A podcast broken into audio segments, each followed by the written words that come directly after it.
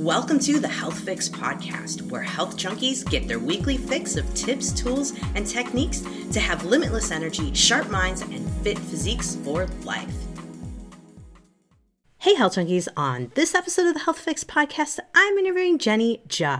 She was born in Hong Kong but raised in Fairbanks, Alaska, and she's the founder and owner of Sipping Streams Tea Company. She's won a bunch of awards, and my goodness, she has some fascinating stuff that she knows about tea. Plus, she's even growing tea plants in a geothermal heat farm in Fairbanks, Alaska crazy. Now, she schooled me on a lot of things tea. And in fact, I even learned something about herbal tea and a name for it.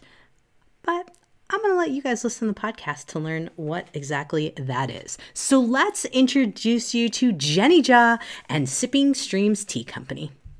Hey, Health Junkies. I have Jenny Tse on, and we're going to be talking about her fabulous company, Sipping Stream Tea. And oh my goodness, we were just chatting a little bit about things in in the environments that we live in. She's up in Alaska. I'm here in the middle of nowhere, Wisconsin, and how there's a lot of extreme environments. And what I was impressed about with Jenny is that she is growing tea geothermically up in Anchorage or Anchorage, up in Fairbanks. And boy, we got to talk about that. But Jenny, welcome to the Health Fix podcast. Thank you so much for having me today. So you are a teacher by nature, and boy, you have a lot of classes that I noticed as well. You, you've got everything from tea basics to advanced stuff what brought you to wanting to teach in addition to owning a tea shop and selling tea? So, my background is actually athletic training. So, I was a double major in college in athletic training, which, if people don't know what that is, it's not a personal trainer, it's like sports medicine. I used to work in a physical therapy clinic. And I was also a double major in physical education teaching. So, I was a certified T specialist. I think during COVID, my teaching certificate just lapsed, but I was renewing it up until COVID.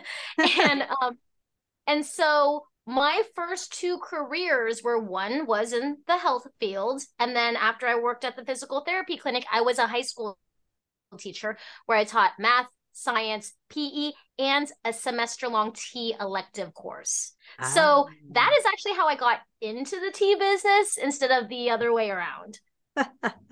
That's cool though, because it is from what I've heard, you're in you've been in the tea business for 16 years now, right?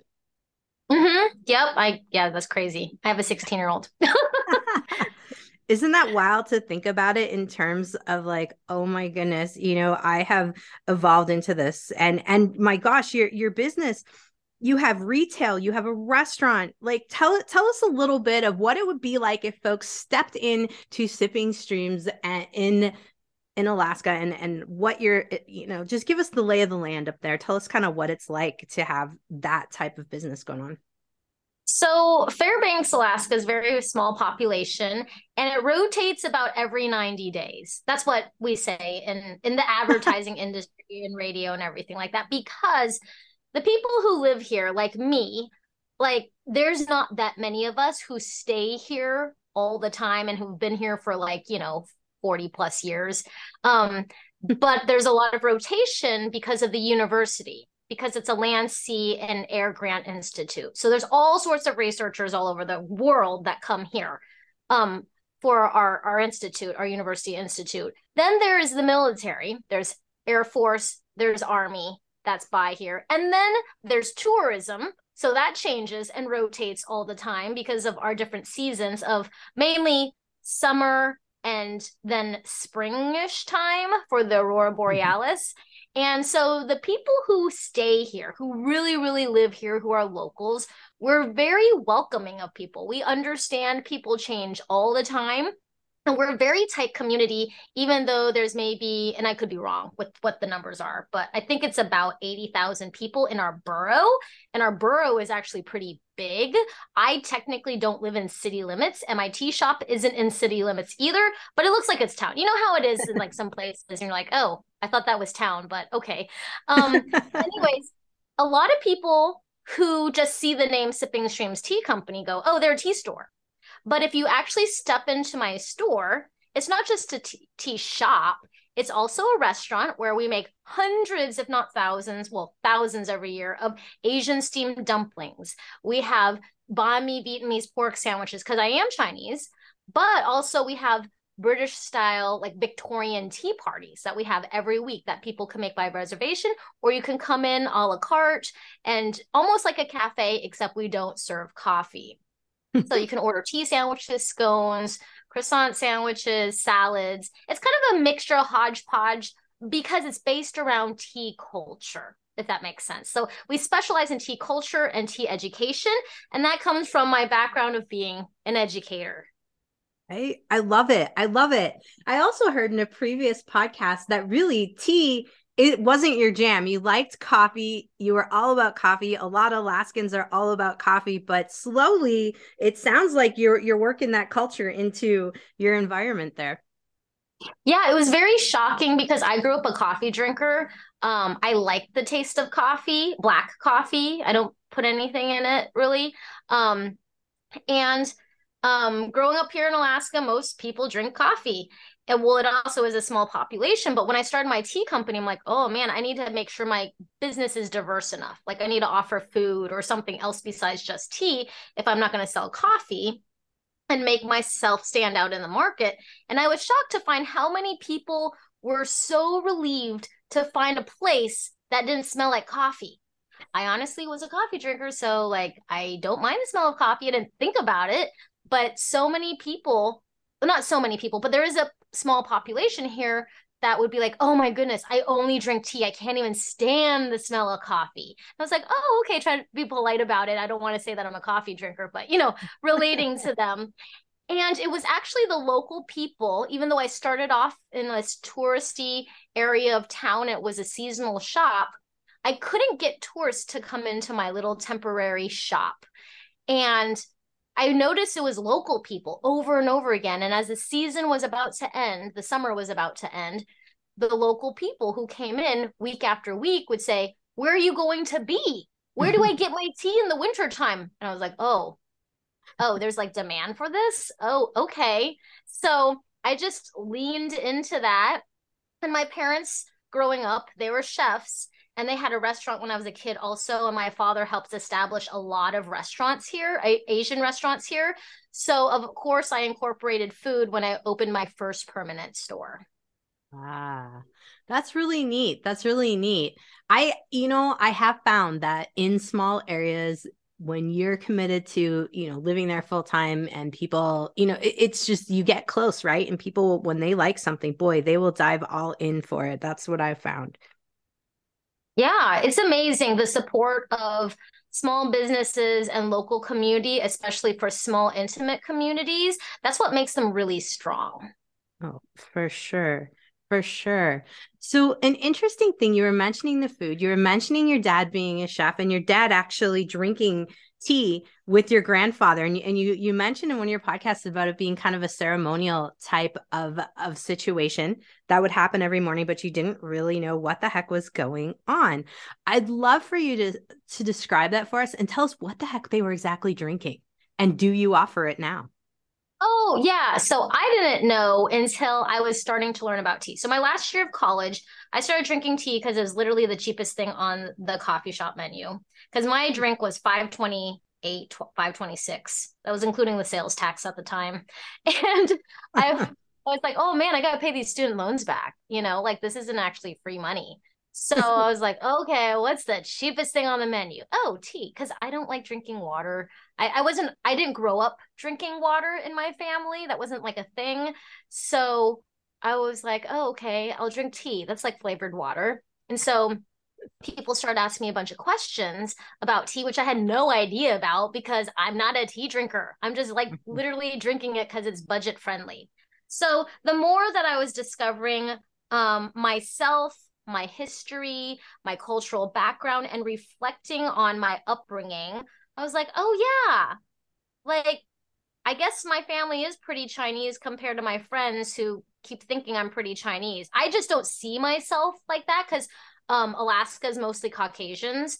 And so I'm just, well, and in the early 80s, I was born in 82. It was like very much important to assimilate with everyone else. And and also asian people they don't like making waves or rocking the boat. They just like to like fit in and just kind of blend in and not have a lot of people like look at them or notice them as much as possible. So people would say oh well you're pretty asian. You do these asian things. And i'm like what? What does that even mean? Like and i knew people always made fun of me when i was a kid like kids like the neighbors would tease me because my parents would speak to me in cantonese i'm from hong kong and we're like that weird Asian family. Like none of the kids want to come over to our house and eat with us because we eat weird Asian food. Um, like not the kind that you get like in the re- regular, you know, Americanized Chinese restaurant, but like authentic banquet style food. Is like my dad was used to cooking like a five star restaurant, like the places you go like in heavily Asian populated places for like weddings and all that kind of stuff that's what my dad's like cooking like on a normal basis at home. So we we ate very fancy for chinese people but then our neighbors who didn't understand that they thought we were strange. But my grandma and grandpa did this weird thing this exercise in front of the tv in the living room. Like the tv wasn't on but it was the living room because it was big enough space turned out to be tai chi. Didn't know what tai chi was until like i was in college. I'm like oh yeah my grandma used to do those kind of weird move things. Oh, is that what it's called? and then um and then my grandpa, he would have his little clay cups and like this thing where he moved this other clay thing turns out to be a teapot like over all these little cups and pours water in them i'm like okay it's the weird grandpa thing and that was the chinese tea ceremony so later on when i was older and trying to understand what tea was and i'm going to different Chinese tea rooms or tea houses where they like sample out the teas for you and you taste test them to find what kind of tea you want to buy. I'm like, oh, that's what my grandpa did every morning. Is that what that is? He was making tea? oh, okay. And then one of the tea places I visited in Seattle, they're having me taste test all these different teas. Um, and when they do that, they're doing the tea ceremony, but they change out the tea every single time um, you know, after a few steepings of it. And mm-hmm. I tasted one. I'm like, this is what my grandfather had. Because I remember stealing little sips of his tea because I didn't know what it was. My sister didn't know what it was. And I'm the oldest one. So she's like, you do it. You figure it out. You know, and I didn't know it was called tea because I, I, I mean, when I go to somebody else's, like a neighbor's house, they're having iced tea. I, I thought it came in a pitcher, right? Like a big old pitcher in the refrigerator. Like I don't know what that is. So seeing it completely different in our household and because people didn't directly communicate and say, I'm having tea right now, I'm doing Gong Fu Cha, because there's this divide in the culture of, of um, very traditional, like old school Chinese people, is that when you're a child, you never ask adults questions. You sit there quietly, you can observe, you can watch. But if you say something, you need to leave. Like, don't mm-hmm. bother the adults, kind of thing. So a lot of this is just me observing because I'm not supposed to say anything and they're not telling me anything. So it's kind of strange, but like, oh, I've had tea before. Like I did drink tea because I stole it out of my grandpa's weird clay thing, which ends up being a teapot. and the tea that he loved drinking was um Ti Kuan Yin oolong. And I only knew that because I went to a Chinese um, tea shop and tried that tea. I'm like, this is exactly the same thing that I drank when I was a kid. and they're like, oh, yeah, this is a very popular, like high end tea. And I was like, whoa, my grandpa had like really nice taste. And so that's my favorite tea today. It's also one of our um, award winning teas at Sipping Streams Tea Company. And so my favorite category probably because my very first experiences of tea was in the oolong category. That is now currently my favorite category of teas. And that's where most of my awards are in because I probably developed that palate at a very young age when I was stealing these sips of I didn't know what it was. oh my gosh that is that's an awesome story that is an awesome story of how that comes out because you know we don't know and you know my story is not even glamorous mine's more sipping beer from my dad and I didn't no, no, not as not as magical as tea at all, at all. So tell, tell us this, you know, about the oolong being kind of your your award-winning teas. Do you source the oolong from China or are you growing it in your geothermal tea farm? So I source that tea from China, which is really funny because some of these Chinese teas that I've won awards for Mm-hmm. are like really, really good.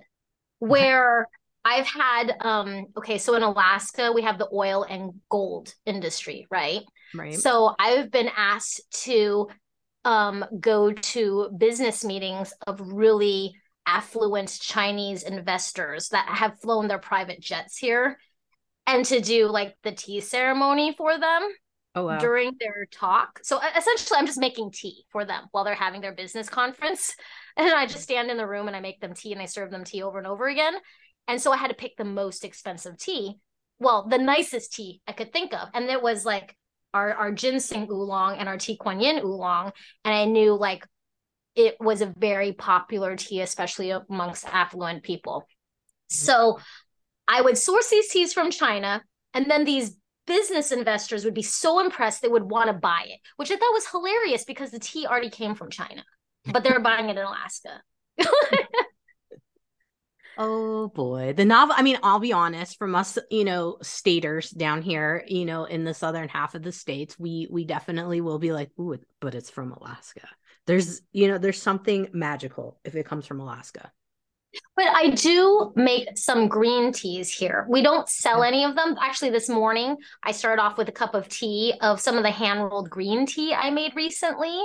Um, I had a homeschool group that wanted to have a field trip at the geothermal tea farm, so they helped me pick the tea leaves and um, and it's a two day process to make tea.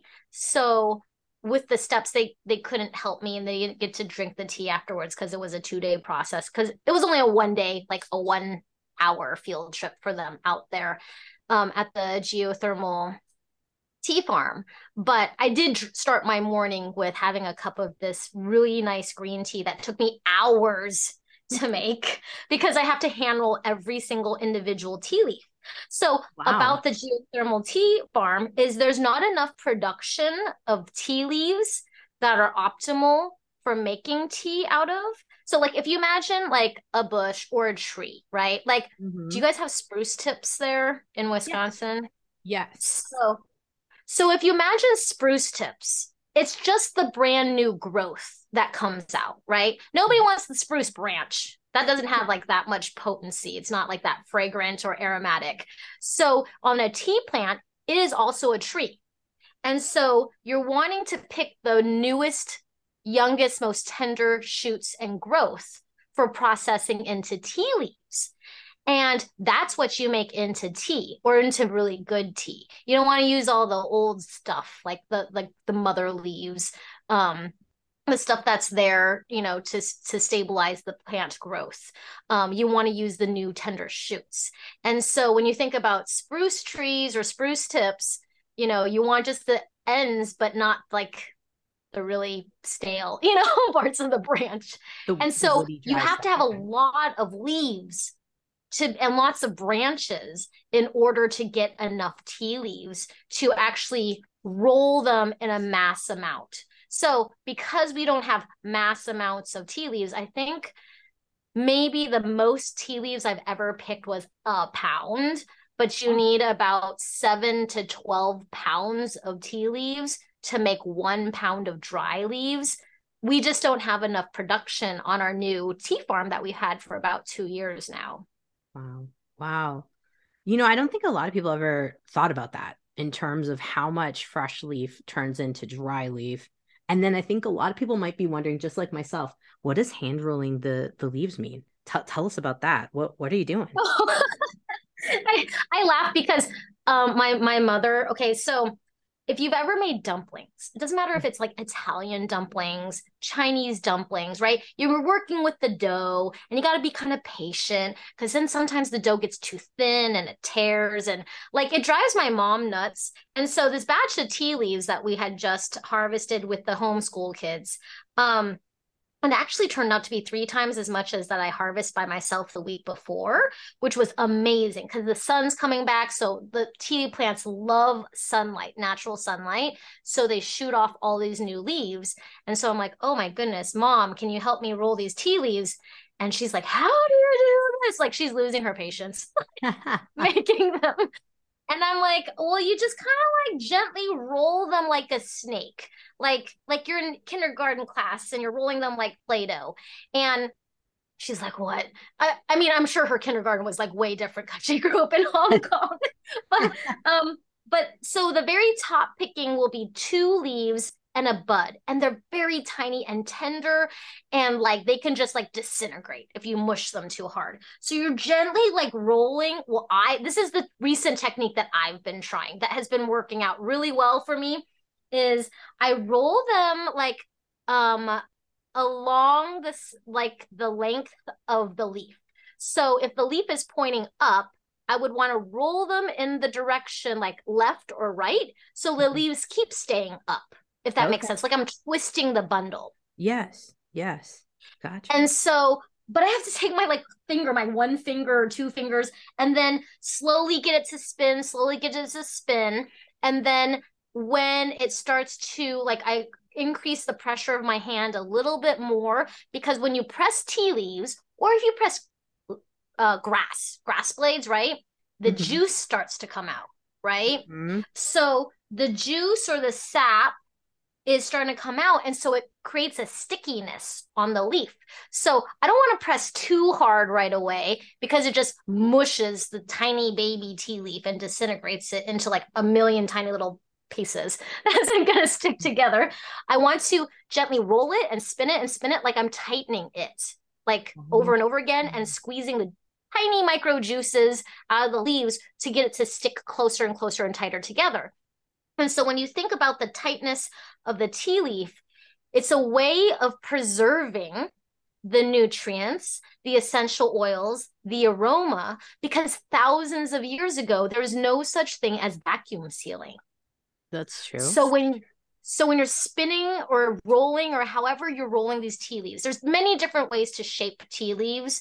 This is just the way that I figured it out for these really tiny leaves and the small batch that I make at a time like I said, it's not enough for me mm. to actually do it the traditional way that's in a almost like a cheesecloth and then I roll it and it sticks it to itself. I don't have enough of like a bundle to do that. So I literally have to do this one by one with each individual tea leaf, spinning them to get them to squish tight. And then I put them in the dehydrator and I dry them. So that way, if um if they have any moisture in them at all with those juices, it could mold, right? Yeah. So I need to make sure that dries all the way thoroughly. And then when I put it in my plastic Ziploc bag or whatever, um, I can get more of the air out of it. But air will oxidize, and over time, that tea leaf will get stale, right? It will lose aromas, essential mm-hmm. oils. It's just not potent mm-hmm. and its like nutritional properties. It's kind of like a dry herb, right? If you've got a lot of space, like you've dried a bunch of oregano or something like that. That's why a lot of people like to crush them to like get the the air out of it so it doesn't oxidize and get stale over time. So hand rolling tea leaves, the tighter it is, the the better everything stays within that leaf, even in the container, if that makes sense. Yeah. Yeah, no, I mean it, it gives a whole new appreciation to to quality tea. And and for people who are out there you know who are looking for tea i'm guessing the more expensive you teas you have the more hand you know hands-on quality processing is going into that particular tea. Exactly exactly. So usually so it really depends you know who your source is and like knowing where tea comes from and like you could i mean you could charge as like an outrageous price for tea i guess if someone wants to buy it. So there's a thing about understanding the quality of the tea so you can make your own educated purchase that mm-hmm. you're not getting like ripped off. Because sometimes teas at least in the high end tea category is that you can pay a lot of money for tea that doesn't turn out to be that great. So you do want to be careful and that's like in the hundreds like for pu'er cakes or thousands of dollars you could for pu'er cakes. But like for this green tea, even green tea, white tea, black tea, you can usually tell by smelling the dry leaves, by seeing how tightly rolled it is. Um, and, and then in the end, like buying a cup of it or whatever, trying it and seeing if it really is what it tastes like it is. Like you want it to have potency of its flavor because if you put it in boiling water, for example, and you leave it in boiling water for five minutes, it's pretty much going to extract everything that it possibly can for the most part. So mm-hmm. it should taste super, super strong. If it tastes weak, then that tea is probably stale or is a low quality tea. Wow. Wow. That's valuable information for a lot of people right now. I think just in any realm of tea. Now, I have a question for you. I once was told in my schooling, um, and I'm guessing your your your plants that you have in the geothermal farm tea farm are Camellia Camellia sinensis. I can never yes. say that word right. I'm gonna let you say it for me. Um, Camellia sinensis. There you go. Perfect. Because yeah, I always mess that one up. Now that being the standard kind of basic tea. Now a lot of people have argued with me over the years about the difference between white tea, green tea, and black tea. I would love for you to explain to folks the difference between those three teas and how they relate back to the same tea plant. Yeah, so the Camellia sinensis, oh, this is the Camellia family, right? So not yeah. all Camellia plants, trees, are the tea plant of the Camellia sinensis. So that's one thing that was recently asked by one of the kids at the field trip, right? And they said their grandparents had camellia trees. Can they make tea out of it? And I said, well, you can make a steeping and an infusion out of its leaves if they're not poisonous or toxic, which I didn't know which one they're talking about. Mm-hmm. Um, but it's not necessarily the Camellia sinensis that makes white tea, green mm-hmm. tea, oolong tea, black tea, and pu'er tea, or yellow tea and purple tea, those variations. Um, don't want to get too like off the trail with those other ones. But the tea, when we talk about traditional definition of tea, it's from the Camellia sinensis plant, and it's hundreds, if not thousands, of varietals. So I have about six different varietals in the tea farm because it's new, it's experimental. We're trying to find out like which varietals do better. So um so we've we start off with like 10 varietals and some of them died off and we're like okay not those varietals. We'll buy more of the chinese varietal um super sochi varietal which is like a russian varietal. And then we are trying this new new one that i can't even pronounce like tetraploid or something like that. I'm actually not sure where that one's from. But the okay so if you imagine an apple right? You got an apple from the grocery store. It looks pretty good. You don't think it's bruised. It's like going to be a really nice juicy apple and you just leave that apple on your counter for forever right and if you could not have it mold okay for some reason but it like just dried out somehow mm-hmm. or maybe a better example would be an orange because that does better in drying out and not getting moldy. uh, Fair enough. But it gets kind of pruny and then dried out, right? Mm-hmm. And so then that would be white tea, just like picked off the tree and then dried. A green tea would be like the the apple. You take it home, you kind of roll it on your counter with your hand, like in a circle. So you're bruising it, but you're not breaking the skin, if that mm-hmm. makes sense. You're bruising it. And then you come back tomorrow and you cut the apple and it's all brown, like on the outside of it. Mm-hmm. Maybe not all the way inside, but you know, near the the skin of the apple, it's kind of brownish. Well, it oxidized. And then an oolong would be that apple that you like rolled around and then you bashed it on the ground and if few few hours later, you came back and you bashed it on the ground again without somehow not breaking its skin, really. But that bruising goes deeper and deeper and deeper inside this apple. So when you slice the apple the next day, you see this color variation, more oxidation happen near the skin of the apple. Um, more towards the center, it's a little brown, but not that brown. All the way on the inside of the apple, it's not brown at all because it didn't get bruised all the way in there oxygen didn't react all the way into the center of the apple. So that's an oolong tea. And then a black tea is just like bruised, torn, like totally like more like a brown, brown banana. and then, but essentially that's how i relate it because i can see that i'm a very visual person um like if you saw me right now you would see me like moving my arms and you know i'm throwing this fruit on the ground or something like that and um and then a black tea is just like really really oxidized like really bruised really withered um until it almost looks like it's black um, but you don't want it to mold, right? You don't want it to mold. So that's why you dry it. So each of these teas, white tea, green tea, oolong, black, um, well, I'm going to stop at black. Those yes. get bruised to, to a certain point, you know, turned brownish, oxidizes to a certain point. Now, I don't want to get into all the hundreds of ways that variations of each of those categories, but then they dry them and it stops that the main oxidation, right? Mm-hmm. Like storage oxidation is a different issue of it mm-hmm. getting more stale and losing its aroma and essential oils. But the process of the tea, the main oxidation that's reacting with the enzymes of the leaves, it's mostly stopped. And then pu'er tea is kind of like turned into a black tea, but then kind of like left out to compost a little bit. And then they kind of dry it. And then there's sometimes an extra step and they kind of like mist some water on it to kind of get it to grow microbes on it. And then they kind of dry it again. And then they age it.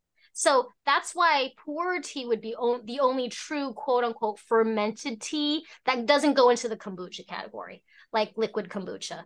Um, but that is like a tea tea that's dried. So yeah. Huh. Yeah, I never knew that about the pu'er tea. I I thought I just thought it was just another type of tea. So you're you're schooling me on some stuff here. I love it. I love it. Now you have some teas that you collect. Does it is it you're collecting and foraging in the Anchorage area for some of your ingredients? Is that what I read? Oh yeah, so yeah, so I'm in Fairbanks, and that's like 400 miles north of Anchorage. I'm sorry, so I'm not offended, but the like it's very far Different. away. Anchorage yes. yes. I'm um, I don't um, know why I keep saying Anchorage. I think it's because my I'm originally out of Tacoma before I came out here to Wisconsin. And for some reason I, I just my loop brain is on Anchorage. I'm sorry. Ugh. Oh, it's okay. It's the biggest city. Like, you know, we we, we Alaskans call them the unalaska because it's like the big city. and where I'm at, we're hundred miles south of the Arctic Circle. So we're like the last big city before you're like really in the middle of nowhere and our town's not that big. But um anyway so we wild forage um fireweed um low bush cranberries blueberries um and then we also have a lot of peony farmers here. So those who don't spray and have to deadhead their peony flowers that aren't going to be good enough to sell at like floral shops and boutiques and special events. They're going to deadhead them and then we get the flower petals. Cool. Um and so those wouldn't technically be considered tea because they're not from the Camellia sinensis plant. They're called tisanes, which tisane is a French word for herbal infusion. So your chamomiles, your peppermints, your hibiscus, your rose hips, and all those other things that we forage, those wouldn't be technically tea because they're not the same plant. They have different benefits. This is this is a good distinction because I know that I just said tea. I will often say herbal tea, but most of the teas I make within my practice to you know for patients or whatnot are not even anything with the Camellia sinensis. It's none of it. It's all mm-hmm. tisanes then. Okay, interesting. I'm learning stuff here. All right, keep going. Sorry. Tell so, yeah, and and so we use spruce tips too so mm-hmm. those things are different ingredients we use in our company mm. and surprisingly they're not all for tea so the spruce tips because of the way that we have to dry them and because the period is so short, but they're really hard to dry, we actually end up freezing the spruce tips and then we high pressure extract them when we're ready to use them. So we almost like juice the spruce tips, which is kind of funny because like if you ever picked a spruce needle, you're like, how are you going to juice a spruce needle?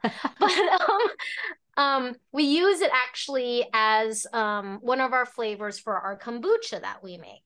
So kombucha is made from tea but then we use the spruce tips as an added like juice like flavoring um, for the kombucha.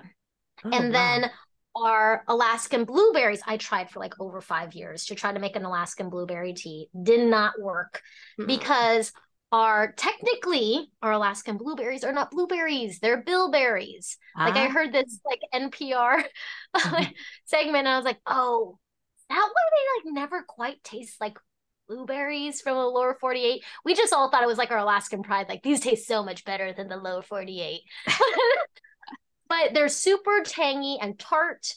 And um, I couldn't get them to taste like Alaskan blueberries or, you know, bilberries, whatever you want to call them, in the tea because the key to the flavor is its peel. And it's uh-huh. so juicy on the inside that when you dehydrate them or freeze dry them, they just don't rehydrate unless the water can penetrate and extract that peel. So we actually turn it into a blueberry hot chocolate where we have our own freeze dryer, we freeze dry the blueberries and we grind them into a powder. So now you're eating the blueberries in our dark chocolate blueberry hot cocoa. Um, and then uh, the the fireweed and the little bush cranberries we can dry and we use that for our arctic bliss which is a white tea blend. So that's got silver needles white tea. It's not 100% alaskan. Um, mm-hmm. it's got silver needles white tea from china and it won our first international award which was third place at the north american tea championships years and years ago. Wow. Um, and and all of these the teas the reason why i couldn't use the blueberries was because high quality teas are meant to be reinfused multiple times. Even this Arctic Bliss, you can re-steep up to four times. Like that's like a championship grade tea. Well, the blueberries, not maybe it might taste like blueberry the first time, but I couldn't keep get it to change the way that extracted and infused for multiple steepings. And I was like, well, there's no point because this is a very expensive thing to forge and harvest. I mean, it's very competitive. Blueberries is like our gold here. Like we're not out there, you know, gold mining necessarily, but like everyone's got their secret spot of their blueberries. And like we even start checking for blueberries at the end of June and look for the green berries before they've turned blue or the flowers, just so we can be the first to pick the blueberries and like get them all before they're gone. Um, and then the peony flowers was more recently when people came to me and they're like, what do I do with all these? Can you take these petals? Because all I do is I throw them into the compost pile. The moose don't want them. I have thousands of peony flowers I can't sell. And and the compost pile just keeps getting bigger and bigger. And I was like, well, as long as you didn't spray, you didn't use, you know, pesticides, fungicide, you know, things on it, and mm-hmm. it's just all like essentially untouched and just watered, then I can take that and turn it into like a tea blend. But it's actually not tea, right? Because it's an herbal. Right. Um so that's, yeah. That's pretty cool. I mean, and you probably know I, I'm also an acupuncturist and have the Chinese herbal background. And so I'm like, okay, peonies in a lot of different things. Often the root, not necessarily the flower petals, but I'm kind of like, wow, these could be a little bit, and I know you probably can't say this, but a little bit medicinally kind of tisanes too. Oh yeah, well, everything on earth has some sort of medicinal benefit. Everything. Like it has, you know, it's all essentially like chemistry. It's mm-hmm. all natural and has to do with the balance of how things are utilized together. So um that's how i see plants and and that's how i see earth is like everything has some sort of a reason.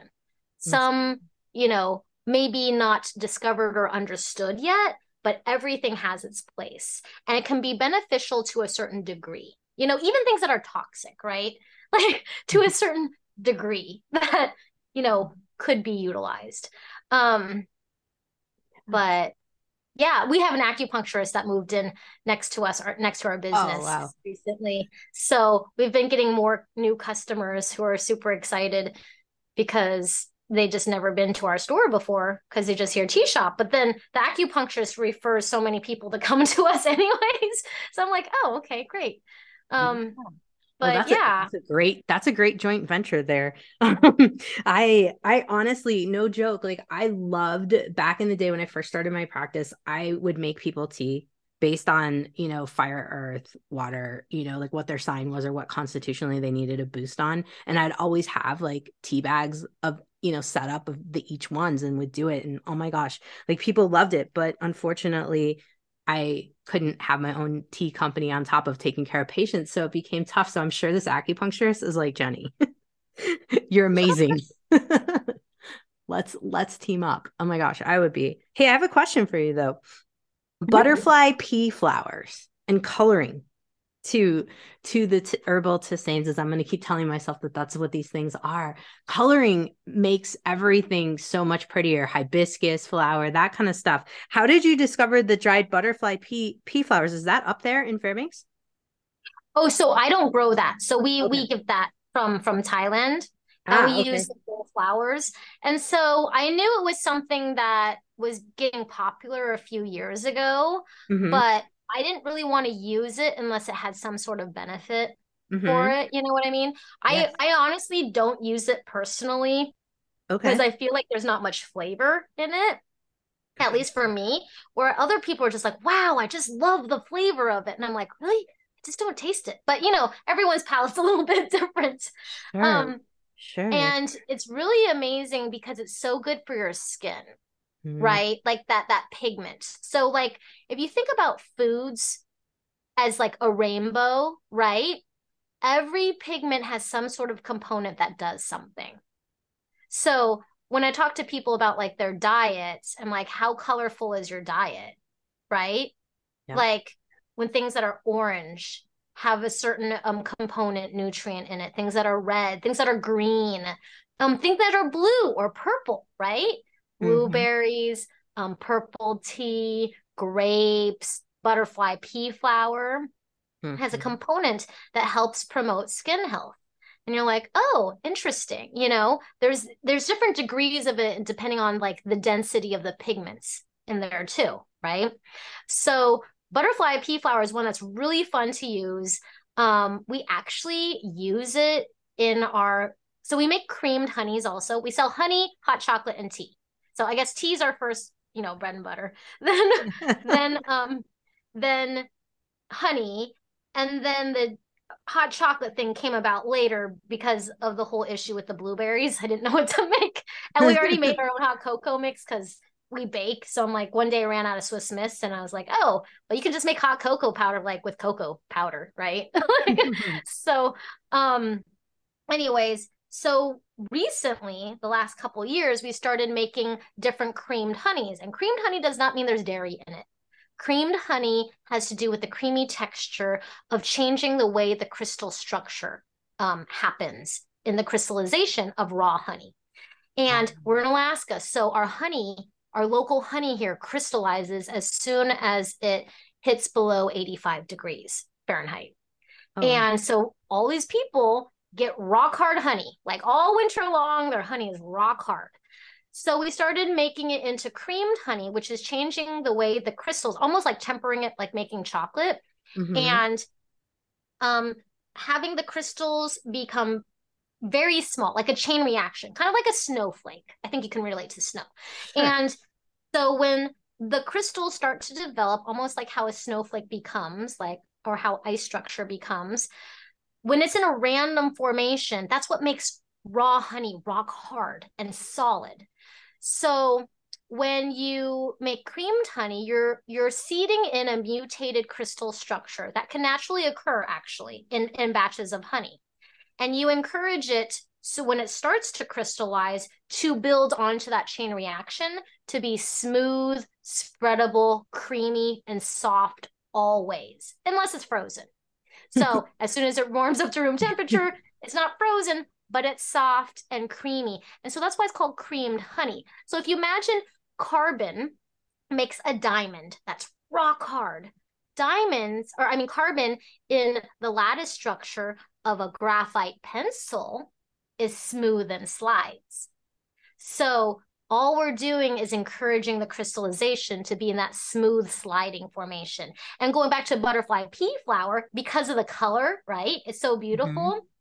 We make different tea themed creamed honeys. We have a matcha creamed honey, we have an Earl Grey creamed honey, we have a lavender creamed honey. well, lavender flowers. So we use all whole ingredients in our creamed honey. So it's not flavoring agents, it's like actual ingredients. Uh-huh. So when you take lavender flower powder and rehydrate it just a little bit, it is poo poo brown, not huh. attractive at all. But butterfly pea flower is beautiful, right? It's that blue, bright, you know, thick, bold color. So what we do is we actually add butterfly pea flower powder to the creamed honey, but at a smaller density of that ingredient, if that makes sense. So now the gradient is thinner, so it doesn't turn out blue, it turns out purple. Wow. You're you're like a little mad scientist over there with all this stuff. this is so cool. I I seriously am like, "Oh my gosh, I need to get my butt up to Fairbanks. This is so fun."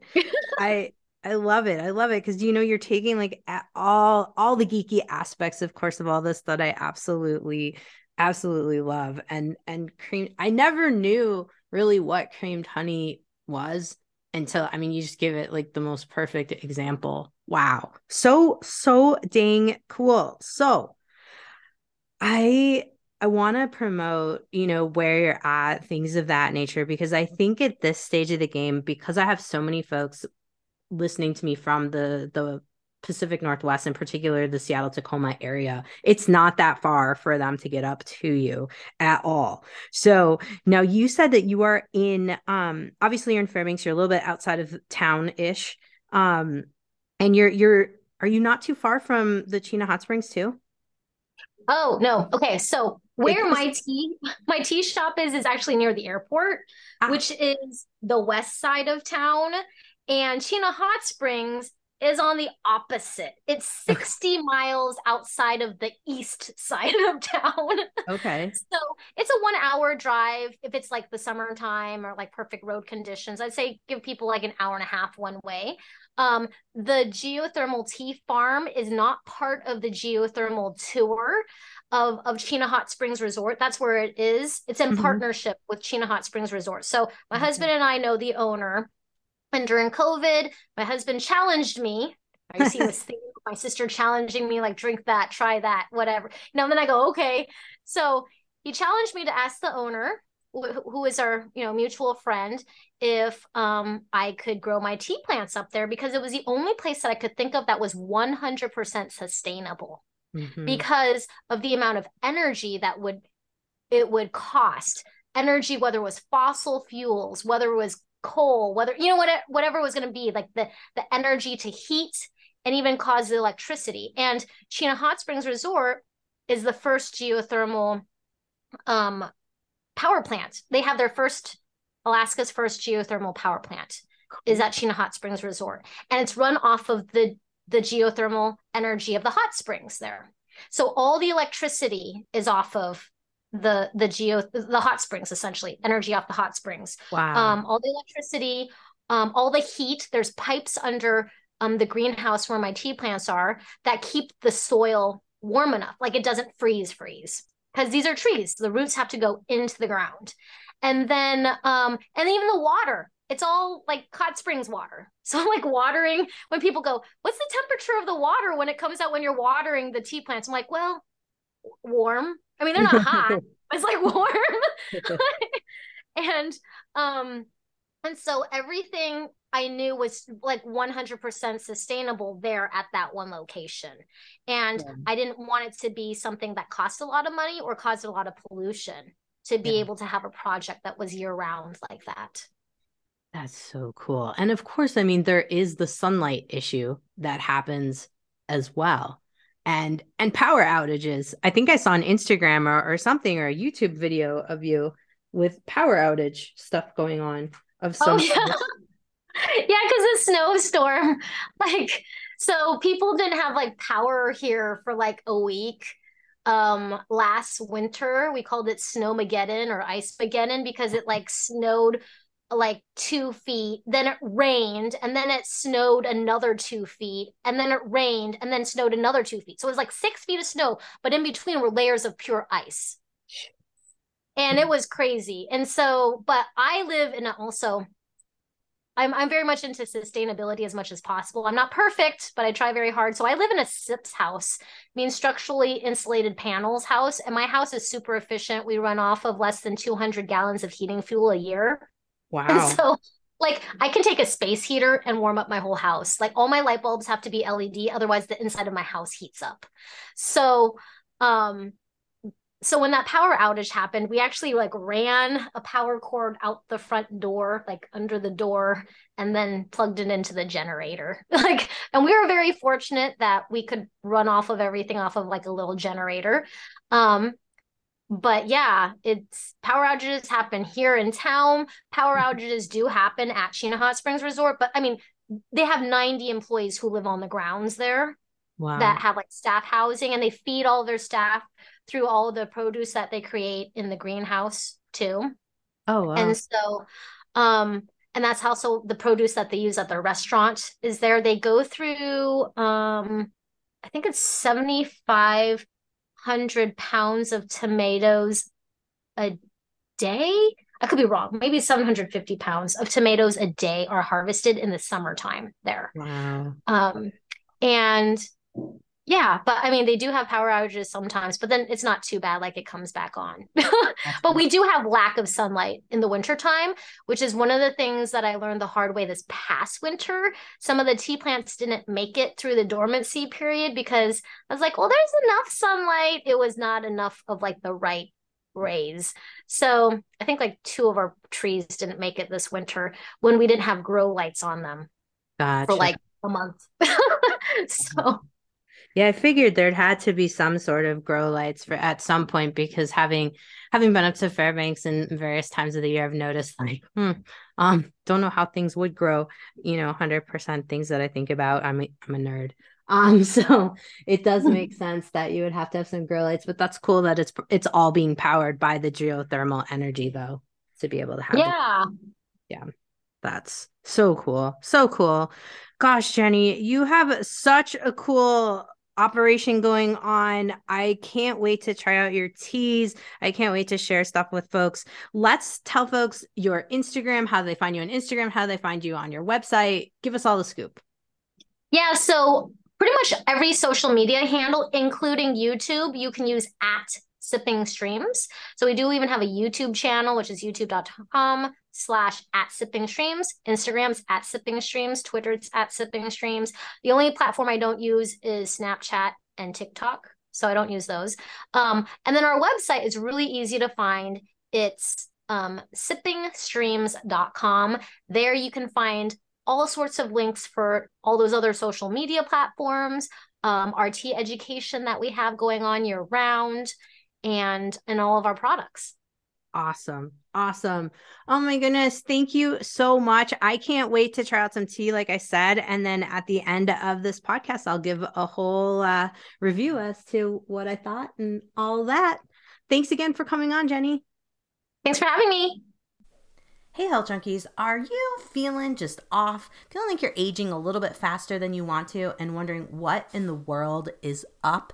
Hey, I might have some answers for you and some direction. If you want to chat with me, I am offering complimentary calls right now. You can head over to Dr. spelled out J K R A U S E N D dot com.